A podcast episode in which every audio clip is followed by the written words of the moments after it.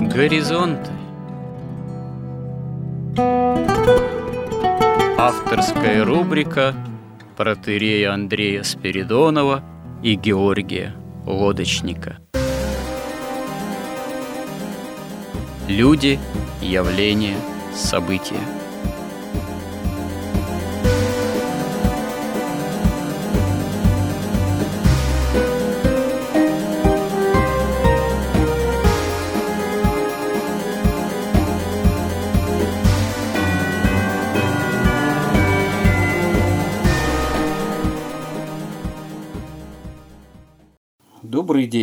уважаемые радиослушатели.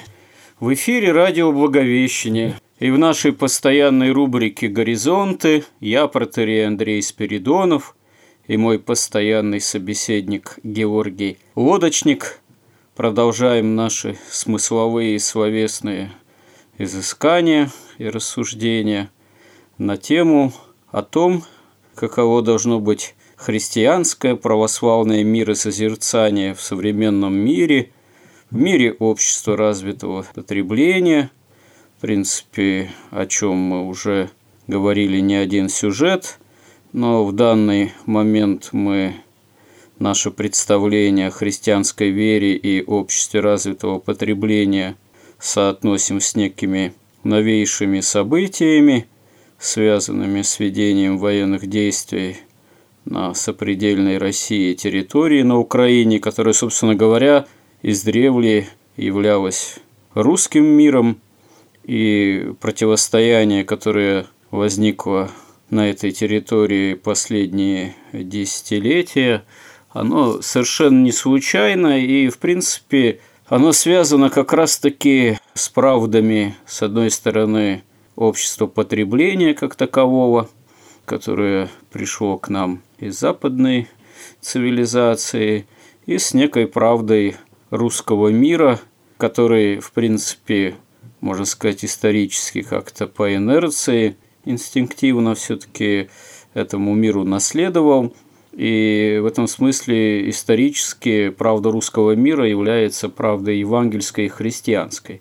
Хотя, на самом деле, конечно, Здесь возникает очень много вопросов и проблем, потому что наше современное общество ну, трудно назвать вполне христианским. Как раз-таки оно последние годы и десятилетия во многом-то живо и живет согласно принципов этого самого развитого общества потребления. Но вот последние события вносят в эту, можно сказать, картину мира довольно серьезные коррективы, и, в общем-то, становится очевидно, что все-таки Россия совсем-то не утратила стремление к правде русского мира и к правде евангельской, хотя мы об этом уже тоже говорили, повторюсь, это скорее, наверное, происходит как-то подспудно, может быть, в каком-то смысле неосознанно. Я в прошлый раз в разговоре при записи прошедшего сюжета процитировал одного современного мыслителя, политолога. Повторюсь, мне кажется, это очень важное и верное высказывание, что современная Россия – это такое гнилое бревно, увы, гнилое, но при этом именно оно подпирает дверь, в которую рвутся все силы ада.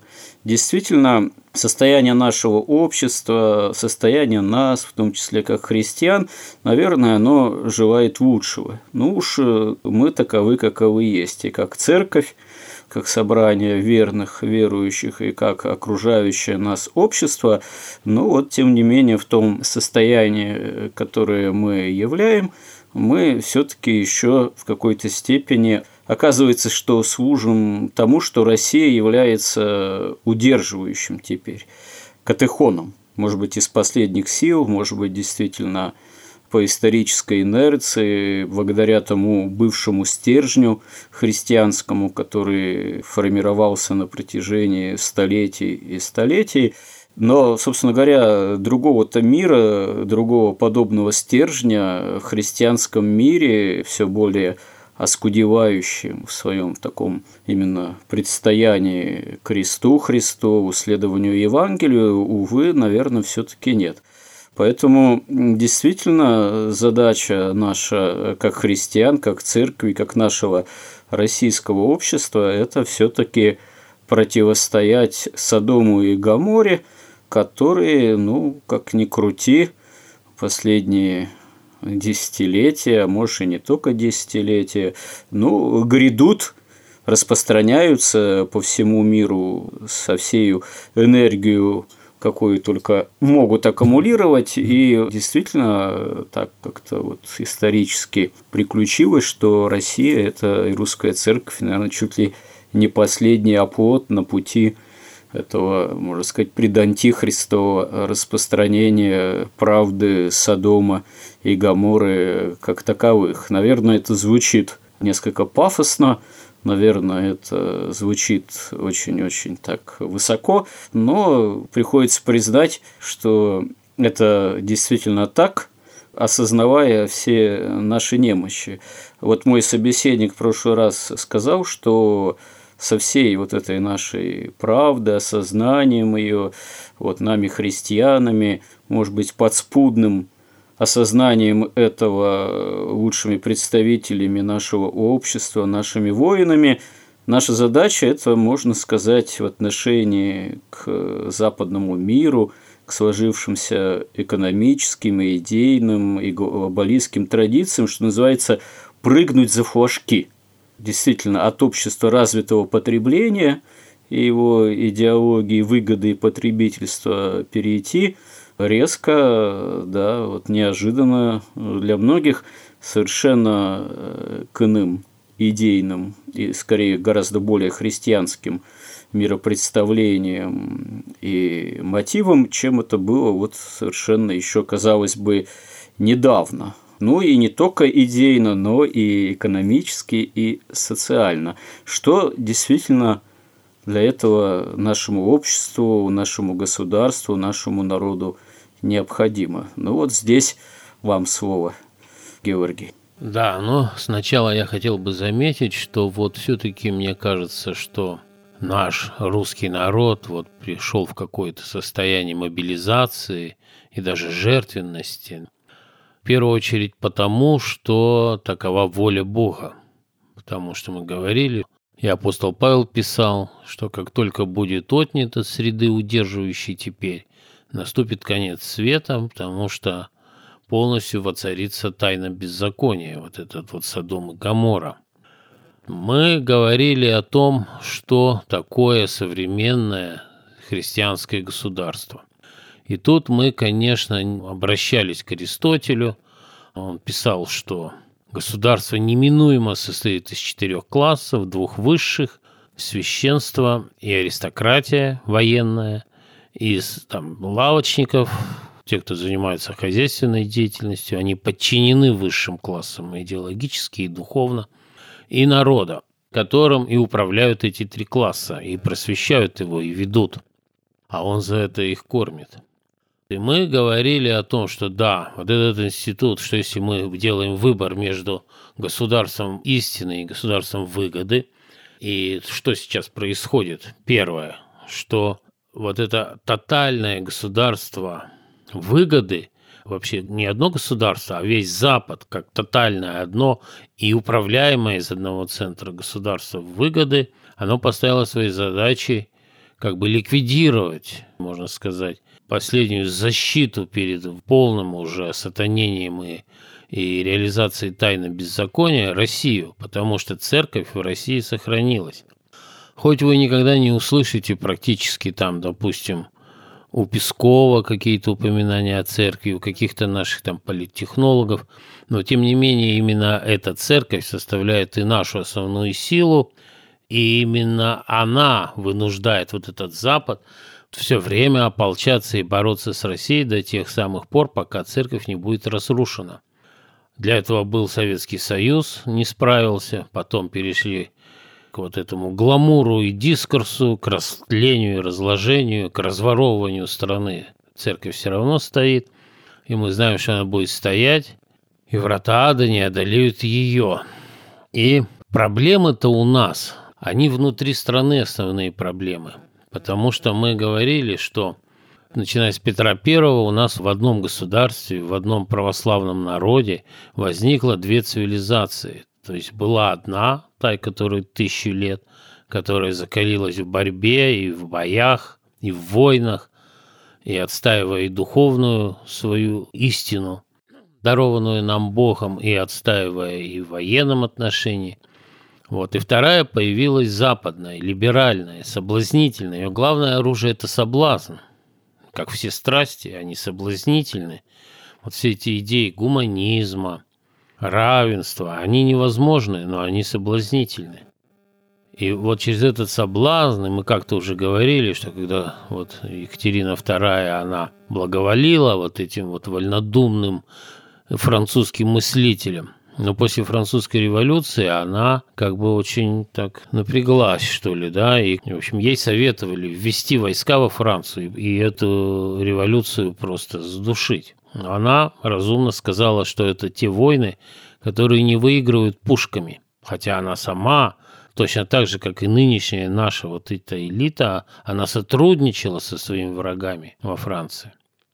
То есть у нас возникло две цивилизации. Цивилизация сохраняется, несмотря на что наша русская православная цивилизация, традиционная цивилизация и вот эта западная цивилизация, как ее замечательно назвал Андрей Белый, когда приехал во Францию, он был поражен. Он когда жил в России, и читал наших западников, и вот все вот это новое искусство, вот это сбросим там все старье с корабля современности ради вот этого западного процветания и прогресса. Когда он приехал, он увидел холодное лицемерие, пустоту, ничтожество, погоню за деньгами. Назвал ее, что это цивилизация из зубной щетки. И, на мой взгляд, это идеальная просто вот да, формулировка, потому что ну, зубная щетка чистит зубы.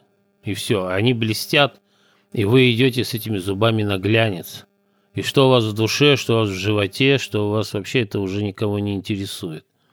И вот эта новая цивилизация зубной щетки, зародившись там с того же Петра I, Екатерины II и далее, вот, когда и стали говорить уже вся наша элита на другом языке, на французском, не на русском, она непрестанно вела борьбу с традиционной нашей русской, исконной христианской цивилизацией. Весь ее смысл существования – это борьба.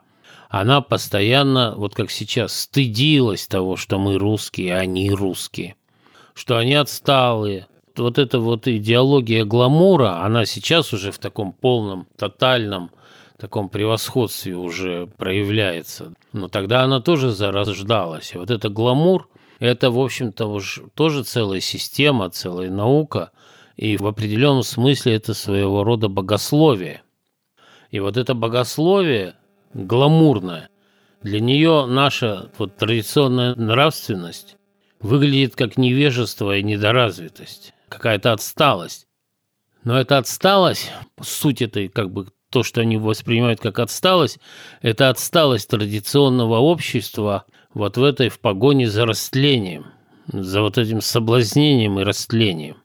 Разумеется, они всегда боролись с аристократизмом, потому что он их как бы вызывал одновременно и зависть, и такое отвращение. Вот как Карл Маркс, у него там, не знаю, наверное, там 50% мотивации это было борьба с немецкой аристократией и с немецкой монархией, потому что он ощущал свою ущербность по сравнению с аристократией. И вот у нас постепенно эта цивилизация, как мы знаем, победила, причем победила в таких самых, можно сказать, гнусных формах, вот в форме большевизма, такого иуда-большевизма, который обошелся нам в миллионы жизней и, и вообще русский народ постигла катастрофа. Вот. И сейчас у нас элиты как раз получилось так, что вот этот весь отрицательный отбор, который существовал на протяжении советской власти, все эти наши ну, какие-то слабоумные лидеры, там вроде Хрущева, он потом перешел уже в тоже в отрицательный отбор при перестройке, когда люди просто ради богатства готовы были на все – и они просто осознанно разграбили страну, уничтожили промышленность, приняли вот эту жуткую конституцию, разделили Россию на части, в том числе Украину. Все это сделала элита, вот эта западническая, которая находится вот в этой парадигме западного мировосприятия, вот в этом дискурсе и гламуре.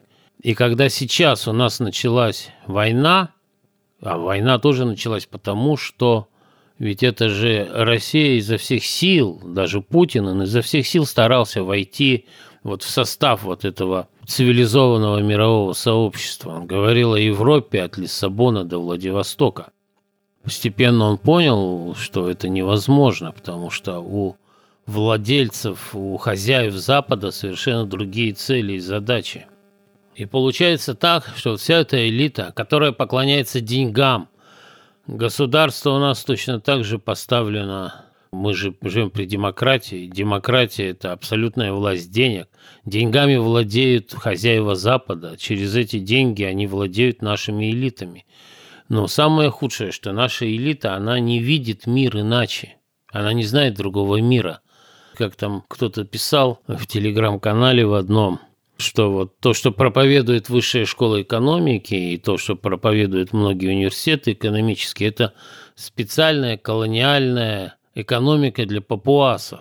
Вот все наши экономические власти, они воспитаны в этой экономике для папуасов, они мыслят как папуасы. Я не понимаю, как они могут перескочить через флажки и начать мыслить как метрополия как независимое самодостаточное государство, в которой хоть уже не одна шестая, но одна восьмая часть суши все-таки сохраняется с огромными богатствами. Получается тогда, а как же мы будем перепрыгивать через флажки вообще без элиты? Без элиты, без э, управленческой составляющей, и не просто управленческой, но чиновников и бюрократов, а без э, декларирующих определенные истинные цели и направления невозможно. Это не может же один президент и главнокомандующий только исполнять вот эту функцию за всю элиту. Получается-то ситуация какая-то тупиковая в таком случае, отсутствие ответственной элиты, отсутствие аристократии. У нас же нет времени, чтобы формировать и воспитывать эту аристократию. Мы же должны, как вы же и говорите, прыгать за флажки, а сколько ж можно готовиться к этому прыжку, когда вот флажки, вот они, а сзади, так сказать, уже охотники набегают. Когда аккумулировать силы и, опять же, повторяюсь, соответствующую элиту воспитывать и формировать? Как всегда, война, она все ускоряет. И вообще вот создается полное ощущение, вот там крейсер сейчас у нас, что с ним случилось, непонятно, Москва, еще с таким символическим названием. То есть такое ощущение, что Господь настаивает на смене элит. У нас есть элиты интеллектуальные, экономические элиты, духовная элита, все есть. Просто все они не входят в систему принятия решений. Но вот у нас хотя бы генерала сейчас назначили боевого – который там от лейтенанта все прошел, воевал в Сирии, там в Чечне, ну какая-то есть надежда, то есть происходит какая-то смена, все-таки элит начинается в армии. И как вот Юрий Подоляка говорит, он, он замечательно говорит, что должна прийти новая элита, элита героев, элиту лавочников, продажных банкиров, продажных олигархов, продажных чиновников должна сменить элита героев, которые от где они на войне герои проявляются и рождаются. Но я бы еще добавил, что поскольку два высших класса должно быть в государстве, священство и военная аристократия, ну, безусловно, военный, как сказать, в иерархии выше штатского, это очевидно. Мы уже говорили, приводил я цитату своего друга близкого, что воин, он готов умереть на поле боя за истину. А штатский, он, если он просто штатский, если он занимается экономикой, он как-то к этому совершенно не готов, он думает, как выжить.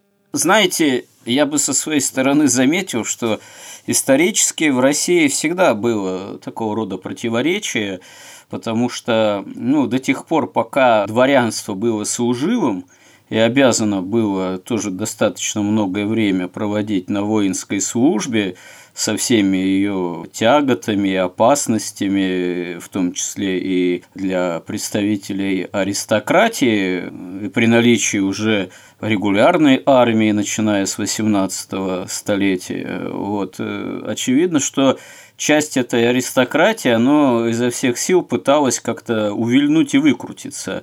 Об этом и великая русская литература свидетельствует, там, знаете, даже у Пушкина, например, и не только у Пушкина образы там поручика в отставке, там, ну, не очень высокого звания. Это же, как правило, представители были той аристократии, дворян, которые постарались как можно быстрее выйти по тем или иным предлогам или причинам в отставку, вот, и обосноваться где-то в имении, в своем и уже там барствовать э, достаточно ну, большую часть своей сознательной взрослой жизни ну, достаточно с молодых лет. Отсюда и рождались э, такие коллизии, которые, ну, драматичные, которые, например, у Пушкина в Дубровском описаны, когда вот между представителями именно такого рода аристократии возникали довольно там серьезные конфликты, ну и так далее и тому подобное. Это, в общем-то, ведь э, не новость э, не только для наших дней.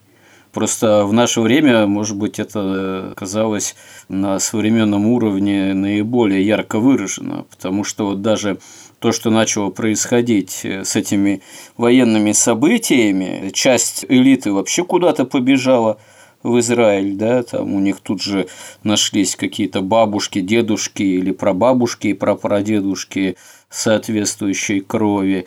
И некоторые побежали быстро очень даже имея виллы в Италии, находясь-то фактически на государственной службе, и, наверное, по сути-то, будучи даже и невыездными, потому что наверняка причастны очень-очень многим государственным тайнам – Некоторые начали позволять себе такие высказывания, которые, ну, я не знаю, собственно говоря, свидетельствуют о прямом ну, предательстве интересов Отечества. Причем они, судя по всему, те, кто это себе позволили, по-другому и не мыслили. Они по-другому и высказаться не могли. Они в этом смысле совершенно искренние.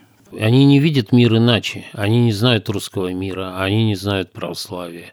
Они не знают даже русской истории, то есть они знают ее так, как ее преподавали большевики, что российская история – это какое-то нелепое убожество, вот, которое никак не может встроиться вот, в историю европейскую. Хотя все совершенно наоборот. Это европейская история, такая боковая ветвь. Это цивилизация отступников и христопродавцев – которые постепенно, шаг за шагом отступали от веры и становились плацдармом для вот этой тайны беззакония, установления на земле. Это она боковая ветвь, ну, может, она даже не боковая, но она точно не на стороне добра. А, а вот наши большевицы учебники, вот эти все западники, они постоянно говорили, что Россия отсталая, квасная. Ей говорили, например, там о Сергее Радонежском они говорили, да это все квасной патриотизм, да это сказки, да, а вот другое дело, там ногти надо хорошо почистить, там и как Дэнди лондонский одет, он наконец увидел свет. Вот когда они взяли власть, все кончилось жуткой чудовищной катастрофой. Особенно в первую очередь для именно аристократии вот этой вот, и в том числе и западнической. И пришло просто, просто чистое зло – вот орки настоящие. Поэтому, возвращаясь к этой нашей теме, к элите героев надо еще подвижники. Должна быть элита подвижников и героев. И должна быть элита из каких-то, из, из настоящих профессионалов и интеллектуалов. И есть у нас... И всем понятно, что нужно делать в экономике. Да, вот новую статью Сергей Глазьев написал. Он говорит, ну просто это все невозможно, потому что в Центральном банке и в экономическом блоке правительства слишком много агентов американского влияния. Они, может, даже и не предатели. Кто платит деньги, того мы и служим. Мы даже ведь служим не, не, не тем, кто платит деньги, а, собственно, деньгам. Их убеждение, их убежденность в этой своей, можно сказать, по сути, правоте, в правоте либеральной модели, финансовой, экономической, идейной, она имеет характер религиозной веры ну, можно сказать, псевдорелигиозные, они по-другому мыслить не могут, потому что они в это верят, как для них это некий идол которому надо служить, которому надо приносить соответствующие жертвы, который обеспечивает их благо на земле, так как они его понимают. То есть почему они, в принципе, не могут от этой веры своей, так сказать, псевдоверы отказаться? Проблема в том заключается, вот почему американцы нам в Конституцию записали запрет на идеологию. Потому что если нет идеологии, у вас не может быть аристократии. Чем аристократия отличается от лавочников и банкиров? Аристократия, ну, во-первых, призвана защищать истину от лжи, добро от зла, а чтобы отличать истину от лжи, у вас должна быть представление о том, что добро, а что зло, а не так, что все амбивалентно, все относительно, все ситуативно, и в конце концов, если у вас прибыль – это добро, а если убыток – это зло. То есть вот в этом главное отличие. Ценности аристократии – это честь, долг, доблесть, вера, верность. Какая верность может быть у банкира? У него единственный смысл жизни – прибыль. Это вообще эти слова, им даже непонятно, что это такое. Им кажется, это какой-то обман. Пришли люди, которые хотят выманить у них деньги и говорят о какой-то чести. Поэтому нет идеологии, не может быть аристократии. И вот этой аристократии героев, как они? Они придут, они что? Вот он пришел, вот этот парень, о котором мы в прошлом раз говорили, доброволец. Он пришел с войны. А если у, него, у нас опять задача какая? Обогащайтесь, у нас же такой лозунг. Но он ведь воевал не для того, чтобы обогащаться. А вот когда там говорят, вот, даже там неверующие бросались на амбразуру во время Великой Отечественной войны. Они что, за деньги бросались, что ли? Или там конкретно за Сталина бросались? Они бросались, потому что они любят и ненавидят. А если они любят и ненавидят, значит они что? Они любят истину любят истину и ненавидят ложь. Они любят добро и ненавидят зло, иначе никакого геройства вообще невозможно. И чтобы у нас сменилась элита, чтобы пришли вот элита, состоящая из подвижников и героев, у нас должна быть идеология, и не только идеология, у нас должна быть вера, Потому что мы уже говорили, что без веры никакое знание, никакая истина абсолютно недоступна. И только вера, только религия оперирует вообще понятие истины. Потому что истина есть воля Бога живого.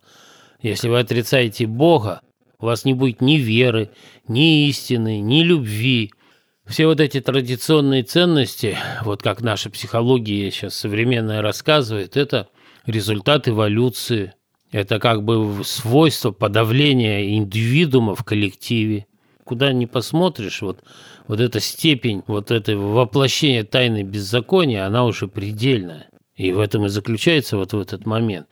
И ведь что интересно, ведь на Западе это большинство за нас, не за нашу элиту. Они ведь ждут, они хотят все время ограничить вот эту операцию, там не выстрелить по Киеву, там, там не то не сделать, не, не ввести там за рубли вообще все поставки не остановить, потому что война же идет, война с Западом идет, и не с Украиной. И этот же Запад управляет этим вот э, укрским мясом зазомбированным. Ведь там вся разведка, генштабы, все руководство идет с Запада, мы же воюем с Западом, не с Украиной. Просто они подготовили себе много-много мяса зазомбированного, которое, собственно, введено в состояние язычества – вот с этими жертвоприношениями, с этой тягой к садизму, к сатанизму, к зверствам. Это все проявляется. И в этом-то и суть вот этих современных европейских ценностей, как вот замечательно говорит Сергей Михеев на вечере у Соловьева. Очень хорошо сформулировал вообще, что именно да, и украинцы хотели воплотить в себе украинские ценности, и они их воплотили в самом так сказать, предельной форме, такой сатанический большевизм снова повторяется. Ведь проблема в чем у нас сейчас самая большая? Понимаете, низшая не может воевать и бороться с высшим. Вот эти материалисты, агностики наши, вот это наша элита гламурная, они же не могут противостоять там знанию магии, кабалы, там, масонству, тайным всем вот этим орденам, оккультным течениям. Те же действуют, так сказать, от духа к материи, они возятся как бы по земле животом в гонке вот в этой вот за зелеными вот этими как они называются, бумажками или фантиками уже у Пелевина. Как они могут противостоять? Как низшее может противостоять высшему? Поэтому если у нас останется такая элита, мы будем терпеть поражение. Поражение экономические. Вот сейчас мы терпим чудовищное поражение идеологическое, информационное. Потому что вот всем нашим этим пиар-технологам, манипуляторам общественным сознанием, социологам, там, социальным психологам. Им нечего сказать. Подождите, а перед кем мы терпим это чудовищное информационное поражение? Э, собственно говоря, на настоящий момент рейтинги президента, главнокомандующего, они около 80% разве поражение, скорее наоборот, патриотический подъем. А перед западным обывателем, что ли, ну это не мудрено. Так э, а как могло быть по-другому? У них своя идейная кампания и накачка информационных средств. Тут нет ничего удивительного. А вот смотрите, вот вечер с Соловьевым, с Владимиром. И там несколько экспертов, и Карен Шахназаров, и все говорят, слушайте, а народ не понимает. Он не понимает, почему мы снабжаем Украину газом, почему мы снабжаем Украину нефтью, почему мы не разбомбили вот эти пять станций, где переходят с узкой колеи на широкую, когда въезжают на Украину, и по которой сейчас везут все вот это оружие. Слушайте, подождите, насколько я понимаю, прямо мы нефтью и газом сейчас Украину не снабжаем. Транзит газа через Украину на запад, да, он не остановлен. Мы даже не находимся по этой причине официально в состоянии войны. Насколько я раньше слышал, до начала военных действий Украина прямо снабжалась нефтепродуктами через Белоруссию. Сейчас я просто даже не знаю, снабжается ли она. И если мы действительно, или Белоруссия продолжает прямо нефтепродуктами снабжать Украину, а мы бомбим нефтебазы, кстати говоря, это будет довольно странно. Я думаю, все-таки ситуация сейчас не совсем такова в этом плане, как она была до начала военных действий. Ну вот и задают вопросы, как это так. А вот, например, газ Украина чей потребляет? И только российский. Так газ она покупает на Западе наш. Это реверс, так называемый. Ну а хорошо, а мы ведь воюем с Западом. Мы с Западом воюем, и мы даем ему возможность с нами воевать. Мы его усиливаем.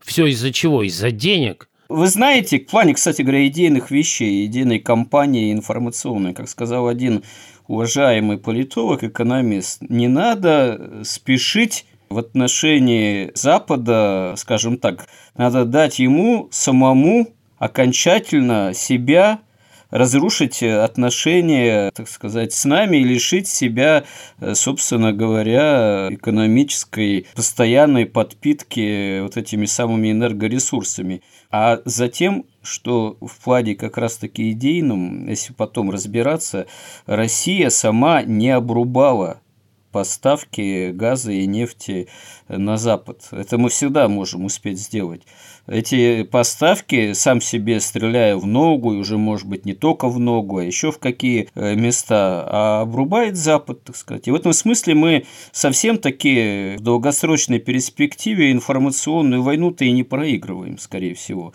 Ну, во-первых, тут сейчас мы говорим об экономике. Я просто рассказываю, какие вопросы задают эксперты опираясь на то, что спрашивают у них люди. Да, и они не понимают этого, надо как-то объяснить. Кто что объяснил? Вот Песков. Кто рассказал? Где эти политтехнологи?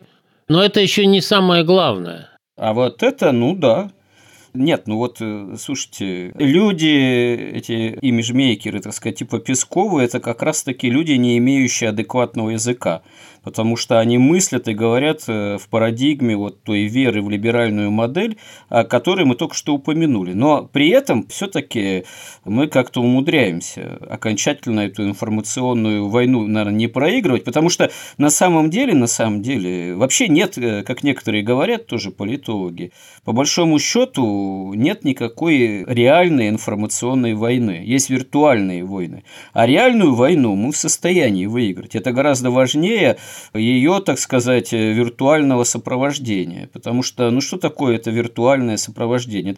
Это как анекдот сейчас есть, да, что Министерство обороны Украины заявило, что с утра могло бы взять Херсон, но не получилось, потому что у них завис PlayStation. Ну да, современная информационная война, картина – это PlayStation. вот, который в состоянии зависнуть. А вот сегодня я прочитал тоже опять в телеграм-канале сообщение, что, например, Pepsi и там еще компании есть американские, которые не стали уходить из России. У них огромное количество сотрудников увольняется именно поэтому. А те, кто остаются, их травят в всех сетях, как пособников России, как мировому злу. Это что?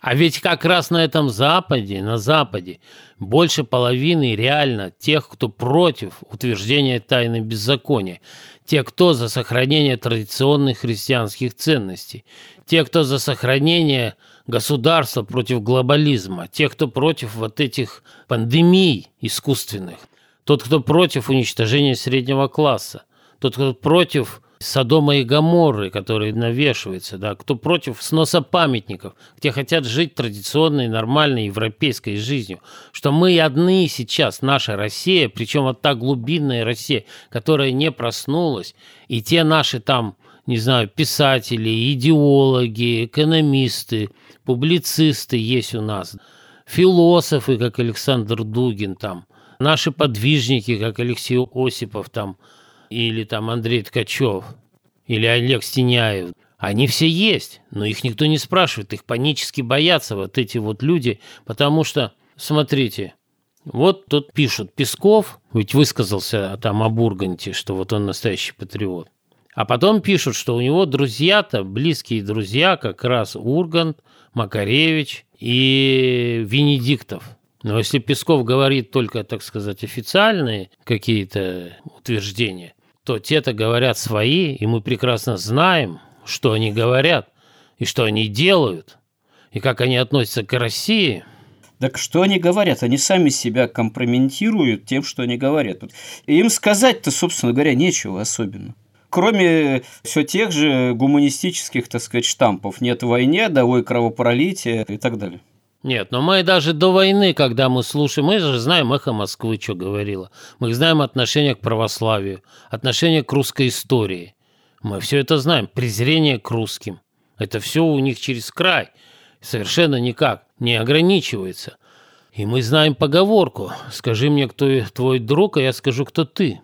И вот эти люди управляют вот этим нашим информационным фронтом. Вот если бы мы говорили, что мы страна, которая против электронного концлагеря. Мы просто, я не знаю, а у нас элита против или нет, или это для нее главная вообще надежда. Но если бы мы были бы против электронного концлагеря, если бы мы были за сохранение христианства, за сохранение традиционной Европы, Здесь, я думаю, проблема изначальная, вот эти десятилетия, она как раз-таки в том, что вот эта элита продажная, которая, собственно говоря, и оккупировала в том числе и информационные ресурсы, и в этом смысле оказывала и продолжает еще пытаться оказывать э, такое вот массированное идейное воздействие и на народ, она успешно потому что ресурсы финансовые в том числе изначально принадлежат ей. Потому что, вот, кстати говоря, тоже, вот вы Михеева упомянули недавно, он как-то тоже высказался в одной из передач, что он, к примеру, в свое время пытался создать радио, посвященная ну, вот, народной музыке, народному пению, традициям именно вот, народного искусства в этой области. Но это очень быстро выяснилось, что для этого надо чуть ли не 20 миллионов долларов чтобы лицензировать FM-частоту. Я тоже это, в общем-то, знаю, потому что мы в свое время тоже еще с покойным отцом Дмитрием Смирновым и именно вот с руководством радиостанции «Радонеж» Это было еще до того, как Радонеж все-таки смог лицензировать э, частоту на расширенном FM, бывшем УКВ, а мы пытались э, лицензировать именно FM частоту. Это еще было задолго до того, как радио Вера все-таки появилась, вот, приличное время назад. И действительно, во-первых, все уперлось в то, что там нужны буквально миллионы не рублей, а долларов. Но даже эту проблему, в принципе, с подтягиванием там аккумуляции спонсоров как-то худо-бедно можно было решить. Но потом, даже если ты нашел бы деньги, что достаточно было непросто, вот, чуть ли не фантастично, действительно все упиралось уже в само разрешение, в некие творческие советы. И помню, было сказано, ну вы знаете, ну вот мы дадим FM-то частоту вам православным, а нам будет неудобно перед другими религиями. А вот э, мусульмане скажут, а почему вы нам тоже не даете, так сказать, свою FM-частоту, ну и так далее. То же самое вот Михеев озвучил, что вот всякую попсу западную, пожалуйста, лицензировать, пройдя через эти творческие советы, было бы легко. А вот э, даже для, допустим, чистоты, посвященной народному творчеству, там, песенному, музыкальному, это в былые времена было невозможно, наверное, до сей поры это так, потому что действительно либералы, они же не просто, так сказать, либералы по убеждению, они еще либералы, потому что они и в плане финансовом, и административном все эти вещи в свое время оккупировали, и что-то более живое, там, христианское, народное просто не пускали. Ну, наверное, настало время э, эту ситуацию изменить. Но это, естественно, лицемерие все. И просто потому, что ведь это же все управляется министерствами. Министерством культуры, там, Министерством связи, Министерством образования. На наша же вот эта элита прозападная, она же подчиняется западным институтам, вот этим деньгам подчиняется. И через нее, через министерство, через все вот наши элиты, через нашу олигархию, ведь кто содержал их от Москвы? «Газпром». Проходит вот эта очень продуманная, целенаправленная система – вот этого вот как бы превращения нашей там молодежи и народа в зомби. Но это все не случайно, это все очень системно. Вот вся история западников – это постоянная история предательства и деградации. Вот если они начинали с веры вот в эти провозглашенные лицемерные западные идеалы, как там равенство, братство, свобода, просвещение, которые на самом деле прикрывали только агрессию, колониализм, грабеж и насилие. Они верили в эти слова, когда приезжали, обнаруживали, что там ничего нет, холод и цивилизация зубной щетки.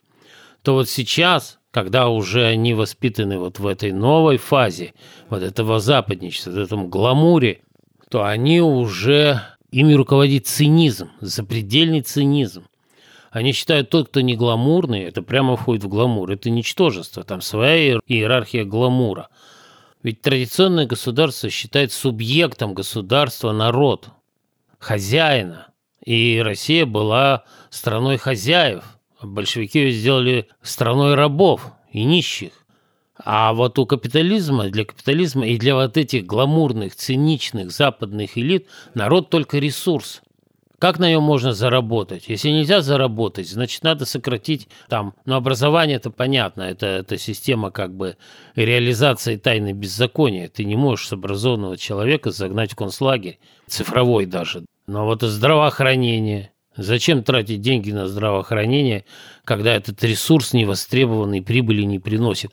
Это ведь совсем другое мировоззрение вот христианское, русское, вот этот русский мир, они поэтому его так и боятся. И вот эти все люди, вот особенно сейчас, во время вот этого кризиса, видно, что они, ну, во-первых, невежественны, потому что они ничего не знают о русской цивилизации. Они ничего не знают о русской истории. Они не знают культуру народа, которым управляют и за счет которого живут. Ну и потом они просто не очень умные, оказалось все эти наши большинство олигархов. И вот это вот особенно, конечно, жалкое зрелище вот эти все наши политинформаторы, вот эти либерально-демократические, потому что они должны вдруг начать воевать, так сказать, со своим центром, со своими истоками, со своей сущностью. А эта сущность как раз и проявляется вот в этих роликах, когда вот эта девица украинская перерезает горло русскому солдату и говорит, что она приносит жертву украинским богам, которые в днепровских порогах живут. Да, этот ролик очень показательный. Но они же сами себя компрометируют. Они, собственно говоря, показывают суть именно сатанинскую, собственной идеологии, которую они отстаивают. Удивительно, что они этого даже и не понимают. Насколько это их самих же разоблачает. Это просто поразительно даже. они как раз раскрывают вот эту всю сокровенную сущность вот этой западной цивилизации зубной щетки. Это именно она. И, собственно, вот то, что она показывает, это, так сказать, символ того, что они хотят сделать с нами, с Россией, с русским народом, с русской цивилизацией и с русской церковью. Это еще и символ того, что они уже сотворили самими собой в нравственно-духовном отношении. Вот у нас, к сожалению, время уже эфирное заканчивается, вот, и вопрос-то вот все-таки возникает в чем? А что делать-то? Что, нужно, стало быть, поменять руководство, ну, в плане вот финансово-хозяйственном, ну, что, Центробанка, там еще несколько, как говорится, ключевых фигур заменить, изменить экономическую, там, финансовую, хозяйственную политику, этого достаточно? Заменить тогда, значит, вот это засилие идейная, которая обслуживает либеральную модель, то есть какие-то должны тогда изменения в творческой элите произойти, и этого достаточно или что-то еще необходимо?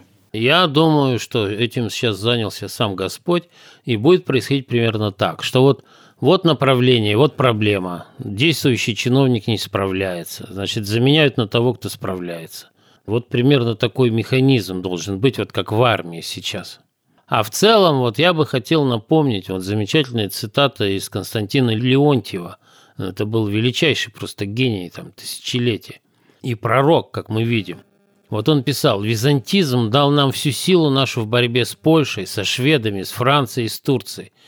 Под его знаменем, если мы будем ему верны, мы, конечно, будем в силах выдержать натиск и целой интернациональной Европы, если бы она, разрушившая у себя все благородное, осмелилась бы когда-нибудь и нам предписать гнили смрад своих новых законов о мелком земном всеблажестве, о земной радикальной всепошлости.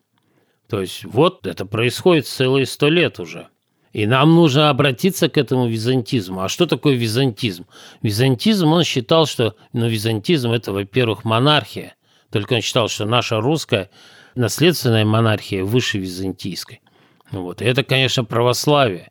Мы должны обратиться. Ну, понятно, что у нас народ сейчас в таком растленном состоянии, в таком невежественном, диком, что монархия невозможна по крайней мере, вот в ближайшее время, да, потому что монархия держится на аристократии, на вот священстве, на вере, на доблести, на долге, на чести, чего сейчас, ну, что проявляется, проявляется в этой войне. Но, по крайней мере, получить новую элиту, и мы должны к ней стремиться, что у нас должна быть элита, это, во-первых, священство, и, во-вторых, это военная аристократия, а в-третьих, уже интеллектуалы, которые обеспечивают, как сказать, все это уже воплощение на земле. Да, Константин Леонтьев, как никто из других русских писателей второй половины XIX столетия, может быть, самым жестким образом высказывался о современном ему либерализме и представителях, э, причастному тогдашнему либерализму интеллигенции. В этом смысле, наверное, он действительно весьма и весьма актуален. Ну что ж, наше эфирное время уже фактически истекает. Даст Бог, наверное, постараемся еще в следующем сюжете наших горизонтов эту тему как-то развить и подытожить. Поговорить об экономике. Ну да, относительно идейной составляющей мы постарались высказаться. Наверное, надо будет еще обсудить и экономическую, хозяйственную сторону современного момента. Да, как эта идея должна воплощаться вот на Земле. Хорошо, дай бог. Что ж, спасибо всем, кто был с нами, кому интересны эти наши разговоры в рубрике постоянной нашей горизонты на радио Благовещение. И храни всех Господь. Горизонты на радио Благовещение.